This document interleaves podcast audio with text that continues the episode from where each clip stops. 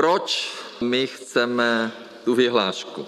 Za prvé je to jasný signál od vlády pro občany, že povinné očkování je jediná cesta a že vláda to myslí vážně. Je to povinné očkování pro jednotlivé profese a pro lidi nad 60 let. Ještě tento týden má ve sbírce zákonů vít vyhláška nařizující od března příštího roku povinné očkování proti COVID-19 vybraným profesním skupinám a lidem nad 60 let.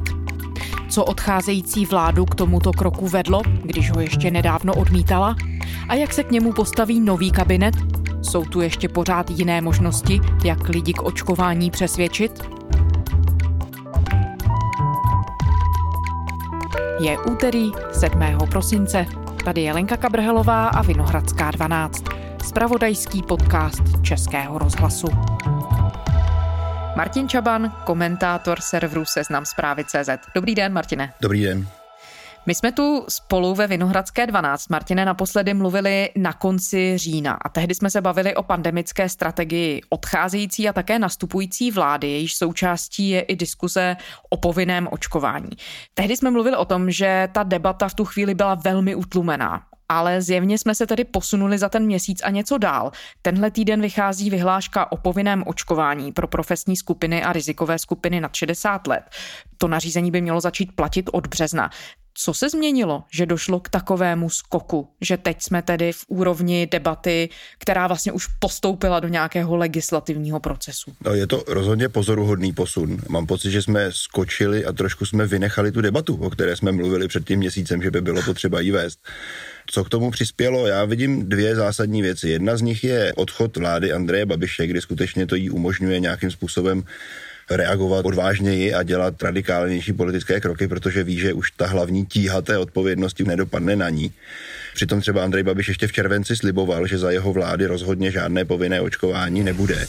Očkování proti koronaviru nebude za současné vlády v Česku povinné, řekl to premiér Andrej Babiš z Hnutí Ano. Povinné očkování vyloučil i ministr zdravotnictví Adam Vojtěch za Ano. Podle něj by se kvůli tomu musel změnit zákon o veřejném zdraví. Premiér chce v první řadě Čechy přesvědčovat, aby se očkovat nechali. Pomoci by podle Andreje Babiše mohlo i to, že má hodně lidí protilátky. My jsme statisticky na milion obyvatel nejpromořenější národ na světě. Zkrátka je plno lidí, kterým lékaři říkají, máš protilátky, neočkuj se. Takže... Což vlastně teď splní, protože zavede povinné očkování a odejde a spadne to na další vládu což je ale trošku komické. A ta druhá věc, která je důležitá, a které myslím, že nejenom Česko, ale celá Evropa může svým způsobem děkovat, tak je Rakousko. Rakousko se také stane první zemí v Evropě, která nařídí povinné očkování proti COVID-19.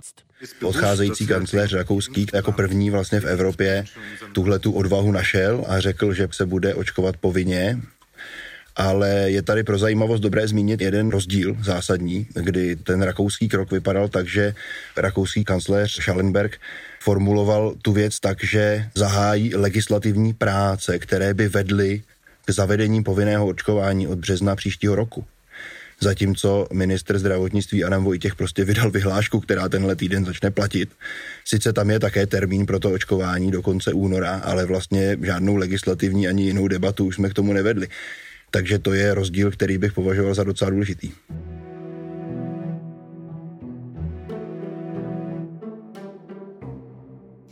Pojďme připomenout, co všechno v té vyhlášce je zakotveno fakticky, pro koho to očkování bude povinné, od kdy tedy a jestli tam jsou zakotvené nějaké sankce. Je možná dobré k tomu vzít takový lehký právnický úvod. Povinné očkování v zákoně neznáme.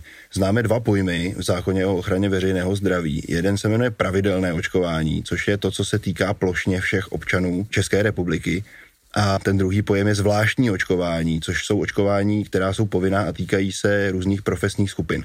V té vyhlášce, která začne tenhle týden platit, je zakotveno obojí. Je tam zakotveno pravidelné očkování, tedy povinné očkování pro všechny občany starší 60 let. A pak je tam zakotveno několik těch zvláštních očkování pro mnoho různých profesních skupin, v té v důvodové zprávě té vyhlášky je to, když budu citovat, definováno jako profesní skupiny, které jsou nezbytné pro zabezpečení základních funkcí státu a jejich činnost je specificky zaměřena k zajištění bezpečnosti obyvatel ochrany jejich zdraví a sociálních potřeb. Takže to je citát z té vyhlášky, respektive z důvodové zprávy. A spadá tam spousta profesních skupin, zdravotníci, sociální služby, O těch se mluvilo hodně. Méně se mluvilo o tom, že bude očkování povinné pro mediky, kteří chodí do nemocnic, pro hygieniky všechny, pro příslušníky bezpečnostních sborů, pro strážníky městské policie, pro dobrovolné hasiče, to je taky docela zajímavé, pro vojáky a také pro příslušníky a zaměstnance zpravodajských služeb. A pokud jde o sankci, na kterou jste se ptala, tak sankce je poměrně jednoznačně stanovena v zákoně o ochraně veřejného zdraví. Kdo se nepodrobí povinnému očkování, tak na něj se vztahuje jednorázová pokuta ve výši 10 tisíc korun. Uh-huh. A dá se říct, že je to z pohledu zákona zásadní zvrat? Nebo je to plus minus, to zapadá do, právě do toho, co jste zmiňoval o těch už stávajících platných zákonech o tom pravidelném očkování? On je ten zákon o ochraně veřejného zdraví postaven tak, že dává ministerstvu možnost právě vyhláškou pouhou vyhláškou zakotvit povinnost toho očkování. To je poměrně zajímavá věc. Je to takhle postavené, takže ze zákonného hlediska se neděje nic, co bychom tady neznali. Už se podobné, nikoli takhle plošné, ale podobné věci se zaváděly. Zavádělo se třeba mimořádné povinné očkování v případech nějakých povodní v těch postižených oblastech proti žloutence, aby se zabránilo šíření tady těch chorob.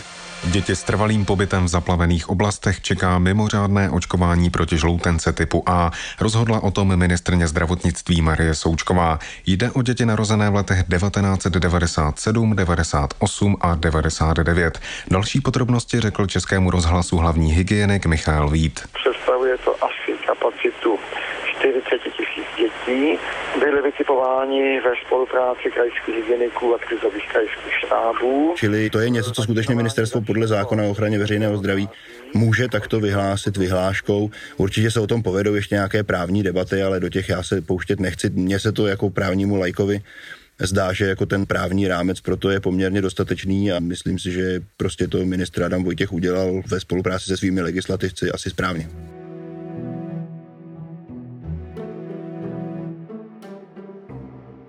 No jak je vidět, tak ale ten krok tedy rozpoutal celou řadu reakcí. Jednak ze strany těch profesních skupin, k tomu se ještě dostaneme, ale jednak ze strany nastupujícího kabinetu.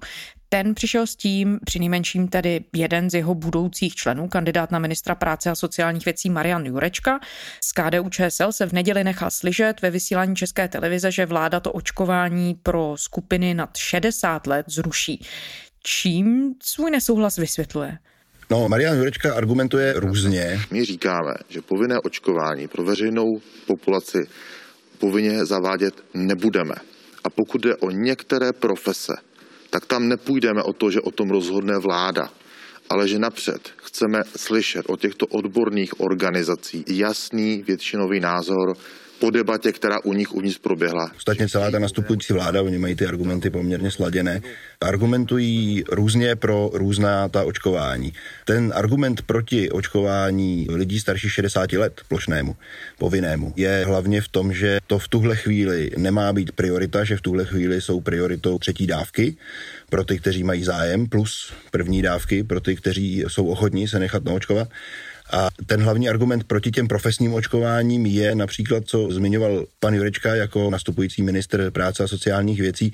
On se obává hromadných odchodů pracovníků ze sociálních služeb, což je argument, který není úplně irrelevantní. A mluvím s poskytovateli, řediteli jednotlivých typů sociálních služeb a ti mají obrovskou obavu z toho, že tam neodejde nějaké 1% lidí. Tam odejde z těch dneska zhruba 25 až 30% ne na očkovaných lidí, klidně třeba celá polovina. To bude obrovský problém, jak vůbec.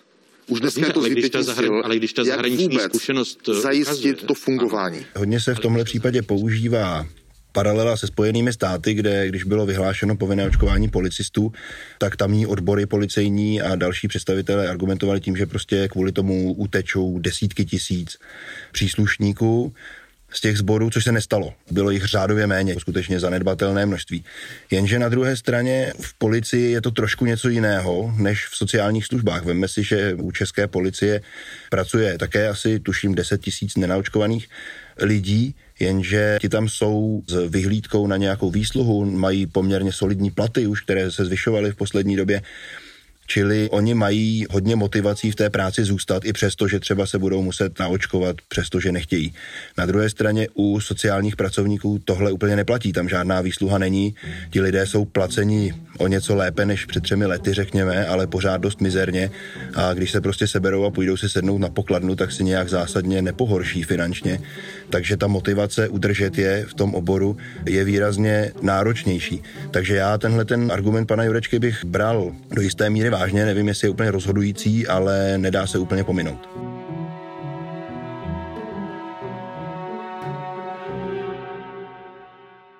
A když se podíváme na ty reakce profesních skupin, už se to objevilo, jak říkáte, i třeba co se týče policie. Policejní prezident Jan Švejdar mluvil o tom, že se obává právě odchodu toho deseti tisíce lidí, kteří se očkovat nechtějí v řadách policejního sboru.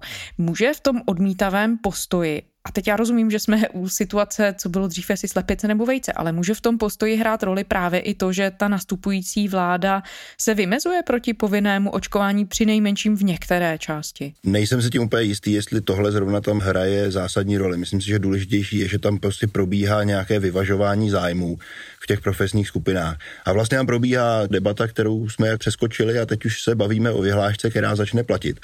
Samozřejmě lidé, kteří stojí v čele těch profesních skupin, jako je pan Švejdar, tak mají snahu si to co nejméně rozházet s lidmi, které zastupují.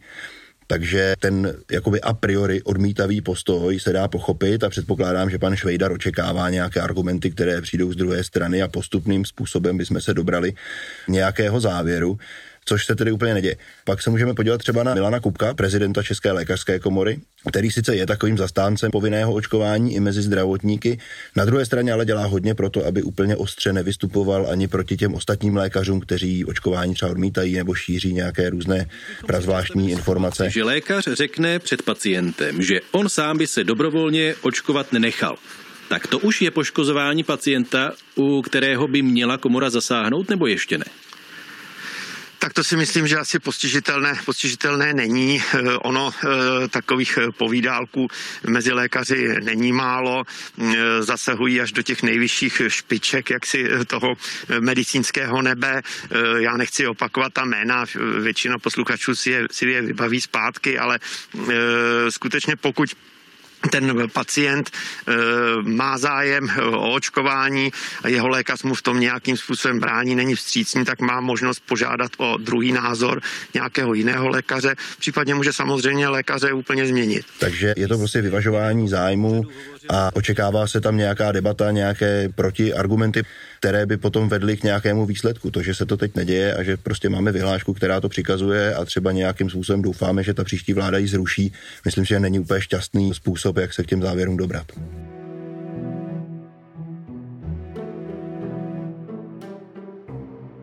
A když zůstaneme ještě u těch argumentů nastupující vlády, tak nabízí ona jiná opatření nebo návrhy, jak tu situaci chce řešit, pokud tedy to nebude povinné očkování? No ona se pořád tváří, že vymyslí nějaké další motivační nástroje, které budou fungovat a které přimějí ty lidi, aby se nechali naočkovat dobrovolně což je otázka. Je nepochybně pravda, že ta odcházející vláda všechny tyhle nástroje, které byly k dispozici, nevyčerpala. Na druhé straně otázka, na kterou já neznám odpověď, jestli všechny ty nástroje, o kterých se mluvilo před půl rokem, že by mohly zabrat, ať už jde o plnou nemocenskou při případných vedlejších účincích, ať už jde o nějaké vyšší motivace praktických lékařů pro to, aby očkovali, ať už jde o nějaké další věci, případné finanční odměny a tak, tak jestli tyhle nástroje, které mohly zabrat před půl rokem, skutečně zaberou už i dnes, kdy se ta debata zase o něco posunula, ty tábory očkování, neočkování jsou zase o něco ostřeji proti sobě. Já skutečně na tohle odpověď neznám. Ta nastupující vláda zjevně sází na to, že když se ty nástroje nezavedly před půl rokem, tak se zavedou teď a bude to všechno v pořádku. Já bych si tím tak jistý nebyl protože nevíme, do jaké situace se mentálně posunula celá společnost. Respektive možná vidíme, že je rozdělenější a vyostřenější jsou ty konfrontace, než byly třeba právě před tím půl rokem. A když se díváte na ty politické kroky, Minulý týden jsme viděli, že vystoupili oba premiéři, jak tedy premiér v demisi Andrej Babiš a šéf ANO, tak tedy na druhé straně premiér nastupující Petr Fiala z ODS a apelovali na lidi, aby právě dobrovolně chodili se očkovat, aby ta očkovací kampaň hlavně třetími dávkami nabrala na tempu. Tady jsme si domluvili s panem premiérem Fialou, že určitě chceme propagovat a chceme, aby naši občané se očkovali, chceme eh, podpořit hlavně naše vědce, kteří vysvětlí, že skutečně ty vakcíny jsou bezpečné a že je to jediné řešení. Já eh, jsem si jistý, že přestože máme rozdílné názory, politické názory, dokonce preferujeme různé postupy, jak bojovat s nemocí COVID-19, tak přesto všechno máme společný zájem, abychom chránili ohrožené skupiny lidí, abychom dosáhli toho, že se co nejvíc lidí naočkuje a že co nejvíce lidí co nejrychleji bude doočkováno třetí dávkou. Je to krok, který může něco změnit, nebo přišel příliš pozdě a už na něm v zásadě v tuhle chvíli nemůže nějak víc sejít? Ten společný apel nepochybně mohl přijít dřív. To je jasné, mohl přijít týden po volbách ale zaplať pámu za něj i teď. Já si myslím, že to bylo důležité gesto, bylo by dobré, kdyby se na něj postupně navázalo nějakými dalšími společnými aktivitami, ale co si myslím, že je ještě důležitější, je ta iniciativa, která vlastně k tomu společnému apelu vedla. To je iniciativa Lékaři pomáhají Česku. A na té skutečně, myslím, v tuhle chvíli záleží a ta by mohla skutečně přinést nějakou změnu nechci říct úplně zvrat, ale alespoň nějakou pozitivní změnu do té české očkovací kampaně, do toho, jakým způsobem se k očkování přistupuje a jakým způsobem to očkování zvládáme. Vím, že někdo z vás řekne milion dávek za jeden týden, to je úplně nemožný. Mně se nechce věřit, že národ, který vybojoval zlato v Nagánu, není schopen takovouhle věc udělat. Já Takže pokud se trvá široká politická podpora téhleté iniciativy, tak si myslím, že se ještě můžeme dočkat docela dobrých a pozitivních změn.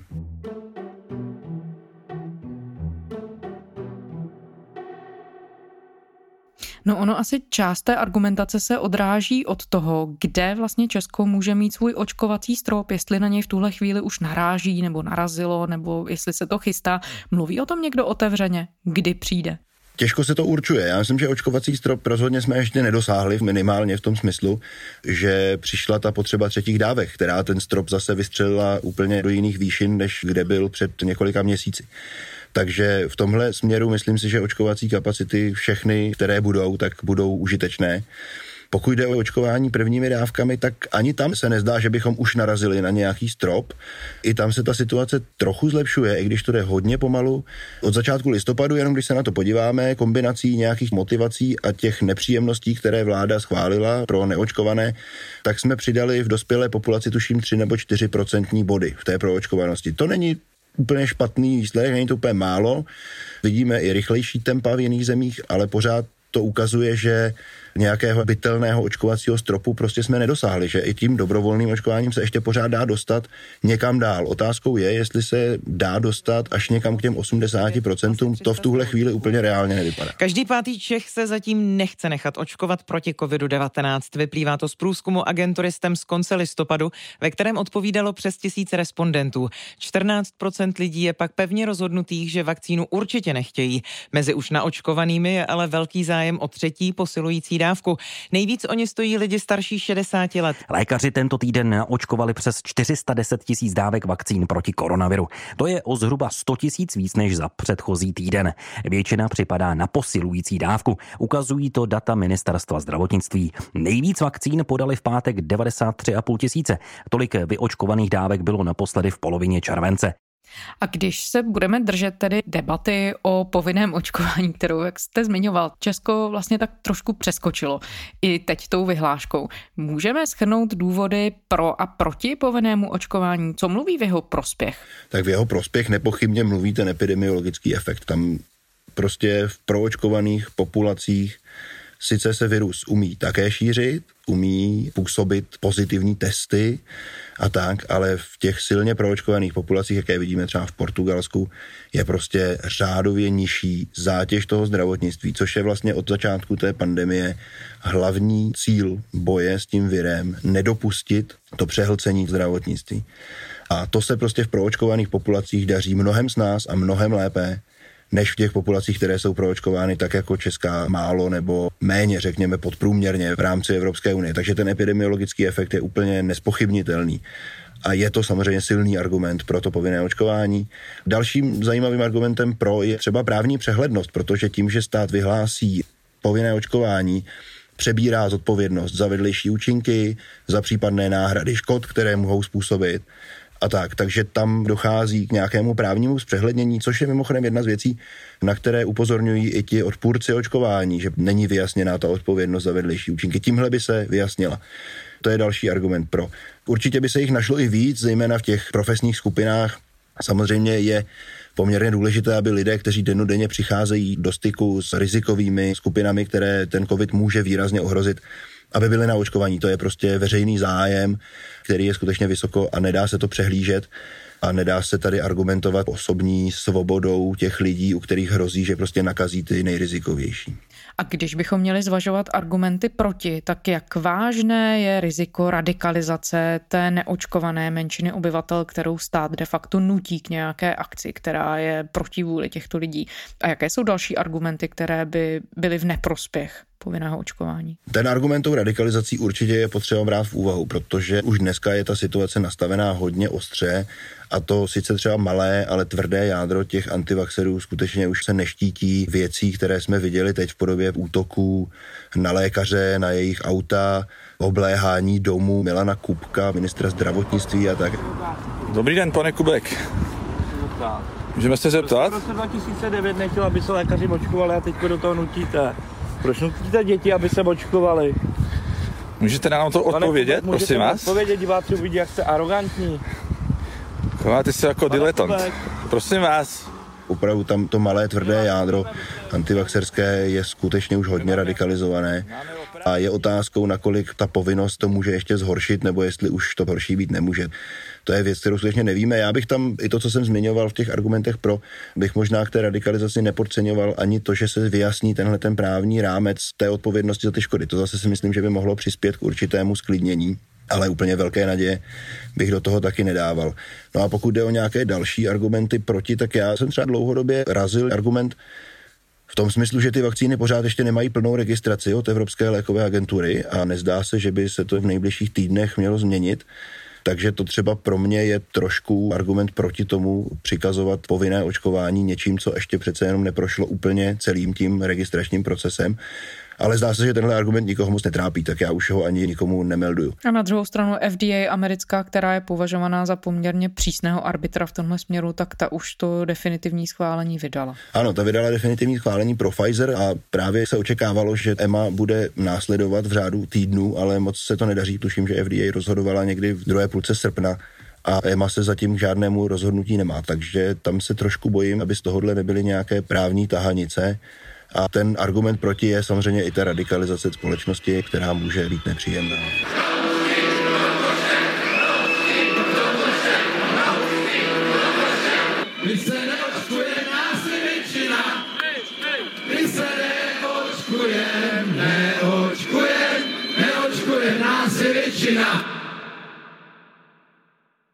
Vy jste, Martine, v úvodu zmiňoval případ Rakouska, které do jisté míry i v Evropě tu debatu o povinném očkování asi posunulo na další úroveň. Byť jsme třeba viděli už dřív ve Francii nebo částečně i v Německu, že eh, regiony nebo celé vlády přistupovaly k povinnému očkování u profesních skupin.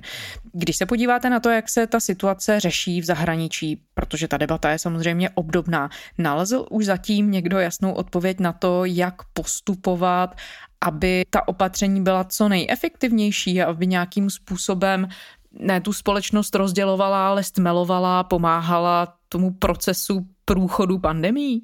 Ne, myslím si, že žádný univerzální a ideální recept bohužel ještě pořád nikdo nevymyslel. Všichni po Evropě hledají cesty, je to vidět. Konec konců všude, kde se nějakým způsobem přitvrdilo, ať už šlo takové ty lockdowny pro neočkované nebo přímo o nějakou povinnost očkovací, všude to vyvolává protesty. Volnost. To bylo klíčové slovo, které zaznívalo při protestech po celé Francii. V Montpellier, Štrasburku, v Po i v Paříži. V hlavním městě byly hned čtyři protestní pochody. Jeden organizovaný euroskeptickou stranou s názvem Patrioti a další tři pořádané takzvanými žlutými vestami. Je to diskriminace. Tisíce lidí prošli centrem Bruselu s transparenty proti očkování a proti povinnému prokazování se bezinfekčnosti při vstupu do restaurací a dalších zařízení. Do čela průvodu se postavilo několik desítek hasičů. Jak říká tento požárník, on a jeho kolegové se obávají, aby vláda povinné očkování nerozšířila. Část účastníků v kuklách začala proti policii házet petardy, kameny a další předměty. Policisté si toho nenechali líbit a odpověděli vodními děly a slzným plynem. Na nějaký odpor prostě v téhle věci narazíte vždycky, tam asi tomu se fakt nedá vyhnout.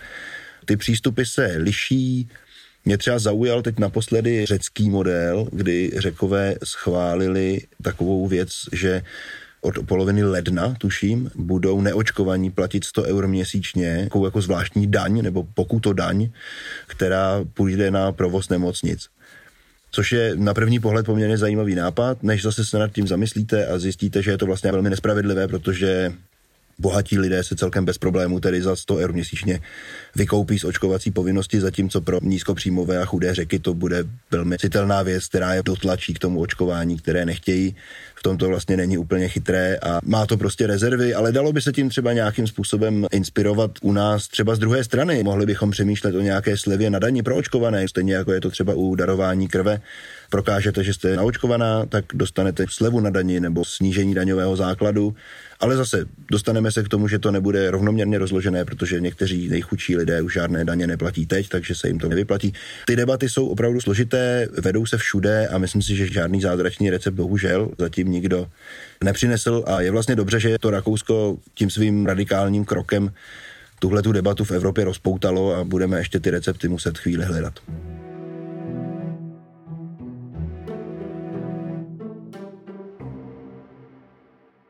A ještě poslední otázka.